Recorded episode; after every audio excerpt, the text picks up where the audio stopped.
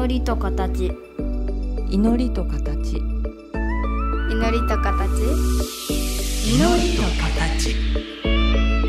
この番組は真言宗僧侶天野幸雄と大原美術館の柳沢秀行が祈りの世界その世界が形となったアートのあり方をテーマに言葉を織りなすトーク番組です目に見えないけど感じるもの。それが祈りの世界。その世界が形に転じたアートの世界。全く別分野で活動する2人の少し不思議で面白深い問答にお付き合いくださいませ。祈りと形。皆さんこんにちは。祈りと形の時間がやってまいりましたお相手は倉敷中島幸三寺天野幸雄と大原美術館の柳沢秀幸です。よろしくお願いいたします。今年はい。はというかうん。去年の11月12月ぐらいの時かなはい。あの柳沢大先生にさ何をおっしゃあいます？のーはい。ちょっと作品の批評などをしていただけたらなという気持ちもありまして、はい。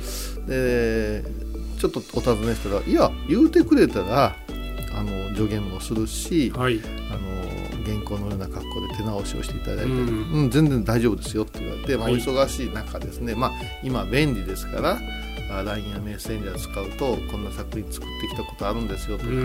まあ私の古典は一部なんですけど、うん。ちょっとあアート的いうとまたすっごい語弊あるんですけど、うん。なんやねんこれっていうものもうん。また発表し直そうとうん。思ってまして、うん。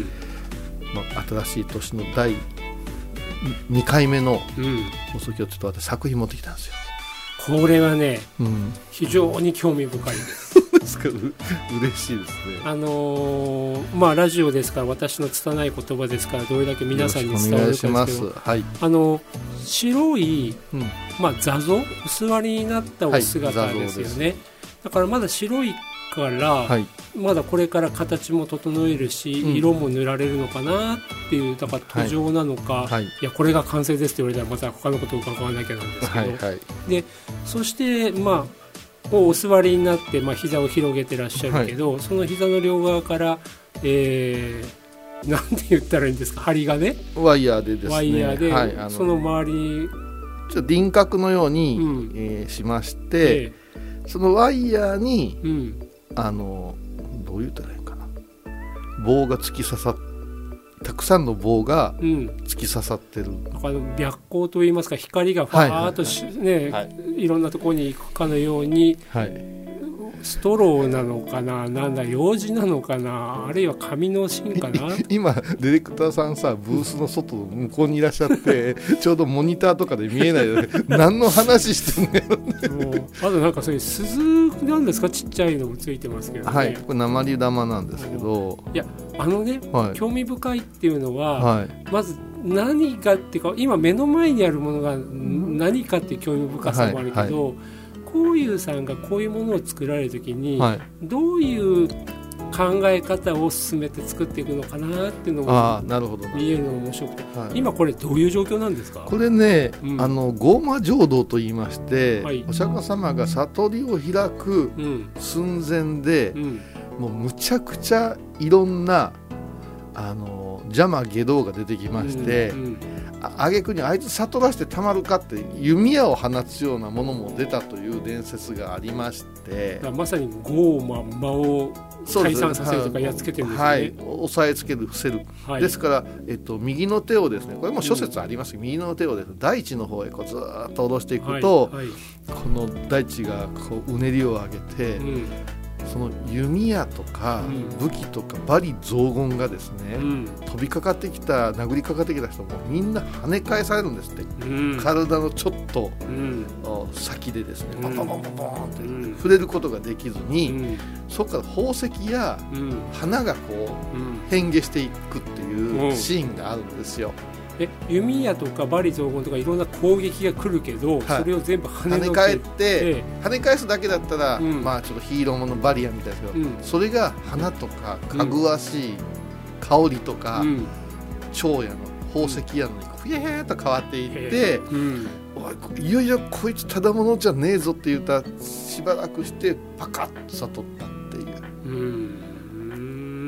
でこのゴーマ浄土の仏像を作った人って最近いなくて、うん。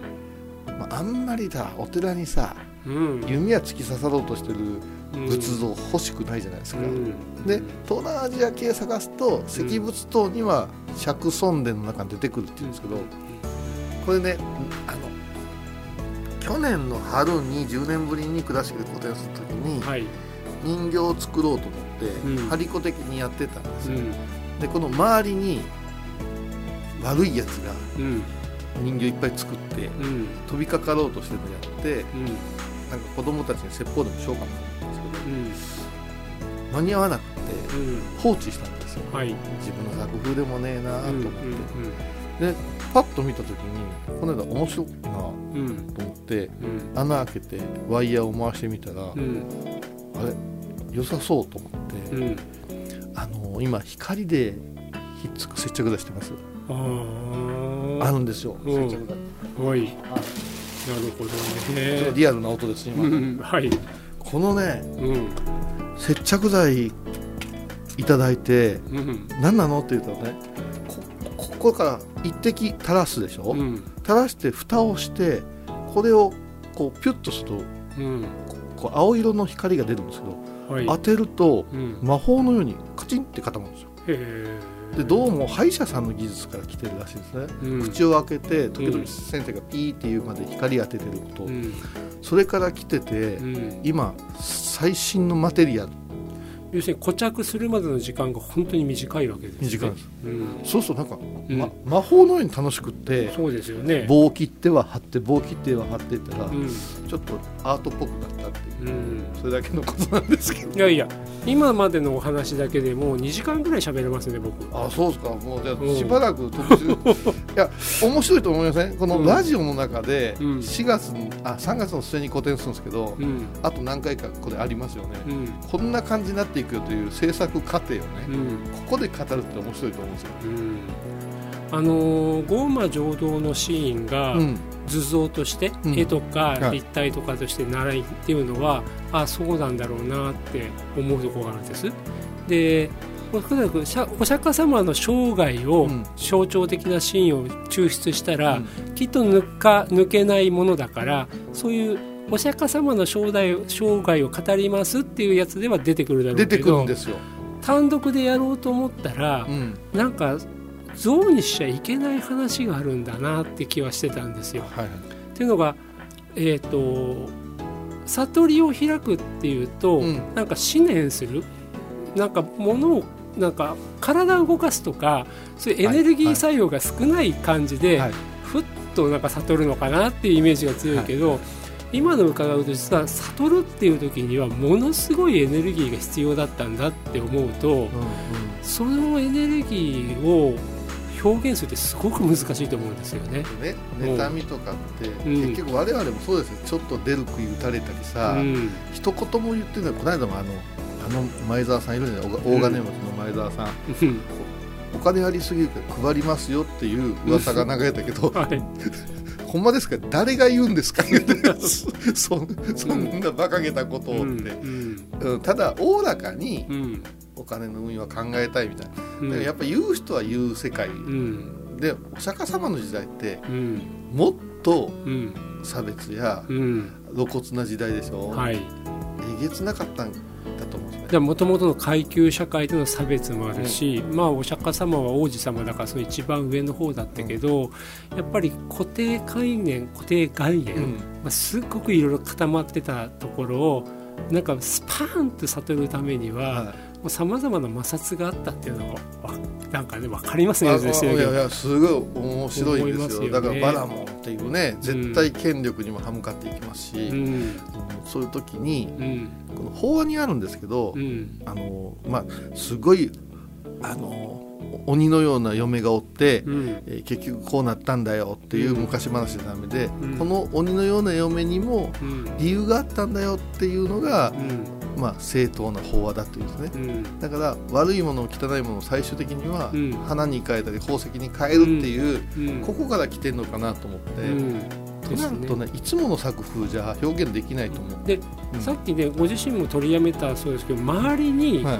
い。いろんなキャラクター配して、はい。攻撃の人の姿を再現するのはやめた方が僕はいいと思います。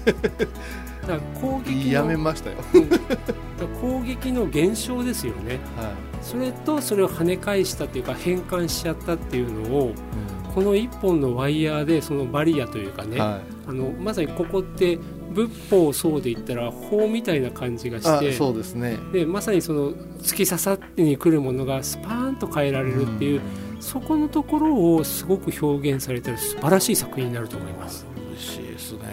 持ってきてよかったですよ、で,、まあでもねたはい。さっきのあの光を当てると固まる。はい。これがこれがあったことってすごい大事ですよね。大事なんですよ。う。ん大事なんですよ。うん。今あの50年前のうん。プラモデルを作り直してみようみたいなのが、はい。モデラー仲間であるんですけどうん。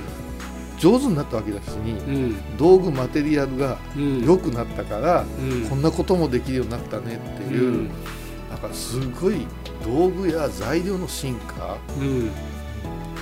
だからご自身が思い描いてるイメージをうん。本当にものとして、ね、そこに作り上げようと思うと、今までだとこの細いワイヤーに、うん。まあ、本当に爪楊枝みたいな細いものをポンってくっつけるって一旦くっつけてからしばらくずっと待ってなきゃいけない。そうですね。瞬間接着剤でもうん。なかなか難しくって、うん次にハンダゴテっていう手もあるんですけど、うん。またちょっと雰囲気変わってくるんでですすよね。よね。だから一番ご自身がイメージする形にパッと持っていけるっていうその技術、うん。道具が助けてくれたっていうところも面白いなと思って。面白いんですよ。だから、うん。ね、パソコン作業でデザインする人いらっしゃるけど、うん。20年前からだと今意のままにできるっておっしゃるじゃないですか、うんアートの世界ものづくりもねうん。ちょっとそこに近づいてきてるかな、うん。うん。あと乾きもはい。早くなったり、とか軽量化されたりね、うん。うん。でここから先はですね、はい。僕普段お仕事一緒にする作り手には言わないようにしてるんですけど、僕はこうここから先こうしたらいいなって言わないようにしてるんですよ。ああなるほど。で今までも今拝見してここまで来たところはこう面白いっていう話はしてるんですけども、なんか中にいらっしゃる仏様うんはもう手入れないでこのワイヤーから先のところに集中した方がなんかかえってその仏様の力がすっごく見えるんじゃないかなって気がしますけどね。先生さすがですよそうですか。はいもう私もここで何をしようかって金箔まで取り寄せたんだけども ううん。もうちょっと今こここの状態でニヤニヤししたいんです、うん。ですよね。うん、なんかものすごく喋ってません？大丈夫なんですか？大丈夫ですそう？うん。そうなんですだからいや思った以上にこの白いやつ乾かしてほったらかしてたんですけど、うん。触ってみるとね妙な愛着があって、うん。目を入れるそれからうんおおあの額の白を入れるうん。でも見え見えるからこれでいいじゃんと思って、うん。安いも大変だなと思ってたら、うん。なんか面白くなってきてこっちをこうまあちょっと周りをうん。どのくらいひっつけてうん。何を着色するか。うん。白も面白いしとか,、うん。なんかこうそれがあって今日持ってきたんですけどね。周りやった後に中をもう一回考えてもいいのかもしれないそうですね、あこんなようなことでよろしいんでしょうか。うんありがとうございます。言いたい放題言いましたけど。いやいいものを見せていただきました。なんかすごいそれでまた私も気づくこと多かったのでありがとうございます。じゃあお番組終わりじゃないですけど一曲いきましょう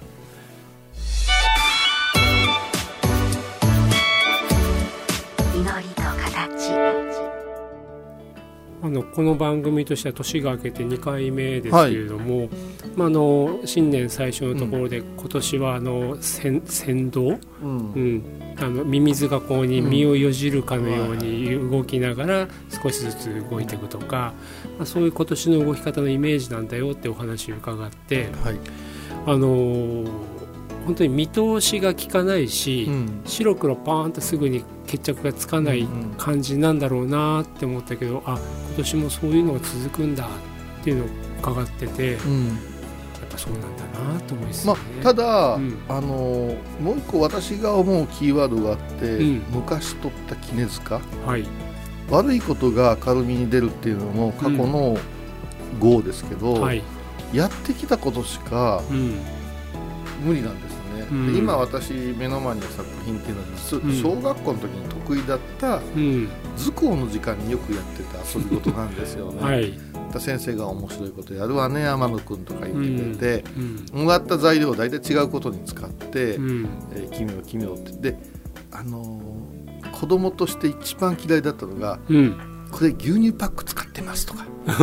ヤクルトのあの空き瓶を再生してますっていうのがうん。良しとされる時代だったんですよ、あーうん。それを塗ったくってうん。見えなくしたくなる子供だったんですね。うん。だからもうまあ現代のアーティストのなんか安っぺえなって思うのが嫌いなんですよ。うん。もうもう見せたいんですよね、ううんん。だからいかにも再生したものがとかいうのがうん。本当に苦手だった子供なんですけど、うん。そういう意味でそのやぼったさを抜きたいなと思いながら小学校の時に先生が「面白いわね天野くん」って褒めてくれたものをやっていくとうん。そうずれないっていう気がし始めて、うん。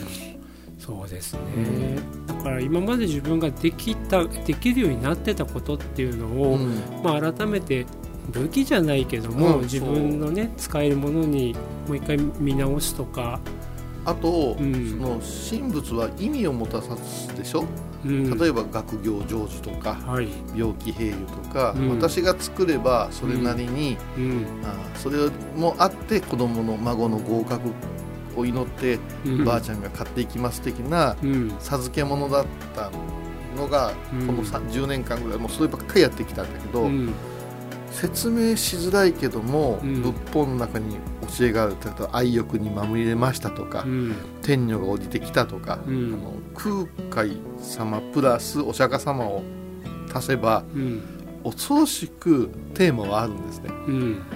これをもう買ってもらうとかではなくって、はい。えー見て感じてもらおうと思った場合にう、ん。もうやっぱりシフトがアートの方に行くんですね、うん。うんそしたらすごく気楽になってうん。もう今だから昔ひひねって彫ってたものとかうん。塗りかけてるものをうん。ものすごい集めてうん。ニヤニヤしてる。うん。そうすると今までの制作もなんか生き生きしてきたなと。思う、うん。まあ、どうしてもこういうさんがね、はい。あの作られる仏様に関わるものは、やっぱりどうしてもご利益とかね、そう。うん分かりやすさもいるからね、意味もね、はい。こっちは求めちゃうけど僕はある段階からあそうじゃないんだ。本当に楽しんで作られてるんだっていうのがよく分かったので、楽しいんです。ですよね。だから今日もすごいですよ。今日もねこれ、うん。段ボールの小さい箱にね車に乗せようとしたらね、うん。奥さんがねうん。あゴミ捨てといてあげるよっていうゴミじゃないゴミじゃないから。うん。へえとかでだから家族にもこれをし見せると、うん。何してんのあなた大事な時間をみたいな、うん。うん。ほんまにアトリエ借りに行かないかんかも。うん。ただ面白い。本当に、うん。そう見てもっぺん釈尊伝とかはい、教えの部分を読むと、あうん。色の表現ってうん。コンピュータグラフィックではできんけど、うん。手でやったらできそうだなとかね、音とかもね、うん。あの僕がまあいろいろなタイプのアーティストさんたちとご一緒して、うん。例えば絵を描く人でも、うん、本当に完成図が見えていて手だけ動けばいつの間にかもうできちゃうっていう人もいれば、はいはい。うん自分で全くフィニッシュの形は見えないまんま、はうん、まさにプロセスだけくつなんか積み上げていったらできたっていうタイプもいる。であとアーティストといっても絵描き以外にも、はいうん、最近だと物作らない出はい。来事をやる作家たちもいるんですよね。ですね。でね、あのー年末からそういうちょっとイベント出来事系でよく知られてる作家さんが、うん。うん、絵を描くものとして結実させるっていうところそれもうん絵って一番シンプルな形にいくはい。っていうところで、結構ね悩まれてたんですよ。なんで？って言ったら他の人たちからするとうん。あなたは出来事とかイベント系ですごく評価されてるのに、うん。なんで絵描くのと。ああなるほどね。で他にもその人の動きを見てると、うん。まあああいうものもあればまるで違うこういうものもあるし、うん。ちょっとまあ腰が落ち着かなくてあんた何やりたいの？みたいに見えちゃうって言われるんですよねっていう話があって、うん。僕はあなたはそういうタイプなんだからもうとことんとっちらかせばいいじゃんと、うん、だから無理やり自分で方向を決めてやるんじゃなくってもうそういうタイプなんだからとっちらかしてやってるとある時きっとそれにつながるものってきっとポンと見えてくるし。あのー何がやりたいんですか？言ってすっごい大きなお世話の質問でね、うん。うんだからすごくジャンルに入れたがるから、うん。すごく難しくって、うん。あの仏画ってこういうもんですよねとか、うん。あ割とねあの出てないんですね、うん。マンダラがどうのって言って、うん。いや逆の人多いですよ。あの音楽家でうん。それで絵描きではい。スピの世界入っていって、うん。お釈迦様の悟りってこういうもんですよねって言って絵見せられて、うん違うって思うんですよ、ううん、それをまた和尚さんたちもうん。描いたり作ったりするうん。ことから逃げてきた人たちはうん。素晴らしいじゃないですか言ったら。何々本山に、えー評価されて奉納って言ってどうするのよこれ、中身から作っていってやろうとは思うんですけどでもどっか遊んでます、もうやっぱ遊びたい、うんこういうさんはなんだろうな、あの布教の道具としてこういうのを作ってるわけではありませんとか、うん。ご神体としてこれを崇めてくださいとか全然なくて、うんいわば遊びとか、ううん自分の手すさびって言った言葉が悪いですけども、本当に面白くてやってるわけですよね。そう。ただ、まあいそう活用の仕方は自由なんで、うん。私もお参り行っておばあちゃんが私の作品が仏壇並んでたらうん。申し訳ない気もするけども、まあこの人のうん。もうあの額がね、うん。ディスプレイ台がここなんだと思うように最近はしてて、ねいいと思いますけどね。だからなんか僕は何も小井さんにアドバイスする気は全然なくて。あいやいやいや、うん。うん。それはもうあれなんですけど、うん。まあ面白いなとかうん。楽しみだねって言われると、うん。やっぱ励みになりますでしょ、うん。うん、あの一人こもってやってますからね、うん。あまあね今日の前半では私これのどこがどう面白いかってずっとお話しさせていただいたけどまあなんていうかな言葉が日本語ってそこの時に少なくてあのいいですね悪いですねとかうあんであと一番最近便利なのが可愛いって言っちゃえば済んじゃうんですよね。可愛い多いですよね。でも僕らねおじさんが帽子かぶっただけでも可愛いって若い子に言われますからね。ちょっとちょっとどうかなだけど確かに可愛いっていうのが褒め言葉としてはすごいいいんですよね。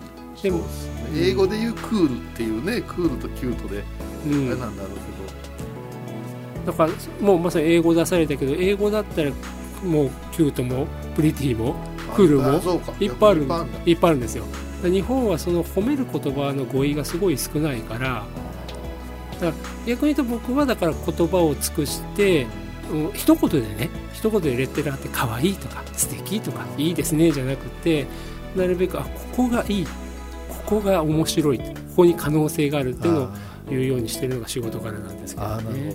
ほど。なんか面白いっていう言い方をされて、うん。カツンとくる時と、うん。むちゃくちゃ希望に満ちる時がある。ーうん。うん、それは多分表情から出てくるうん。その人が持ってるものなんでしょうけど、うん。なんかいいっすねって じっと見てくれたら、うん。なんか嬉しくなる時もあるうし、ん。だけど同じ言葉でも違う時があるし何なんだろうなとは思いますけどね。でも僕なんかだと、うん。いいよねってだけしか言わないことってあるんですよ。でそれはいちいち細かく言葉にするの面倒くせえなっていう時ももちろんあるまあんだけど、言葉が追いつかないものに出会う時の方がうんいいよねってつい言っちゃいますよね。それをやっぱなんかで感じるんでしょうね。ですです。あーうんだから自分の中ですぐ分析始めるけどもあとやっぱ言葉にするってことは伝えるってことだから今この言葉をつしてこの作り手に伝えたからといってうん。逆に中途半端に誤解されると変な方向に行っちゃうかもなとかいう時もあるからだうまく言葉にできない。でそれとうまく言葉にできないから伝えきれない時なんかだとなんかかしないけどいいよね。とかいうことがありますよね。うん。簡単に分析すんなよってやっぱ作ってる人間は思ったりするところもあるから、うん。そういう意味でん。すごく表情を追いかけたり、うんうんなんかこれいいですね。欲しい。っていう。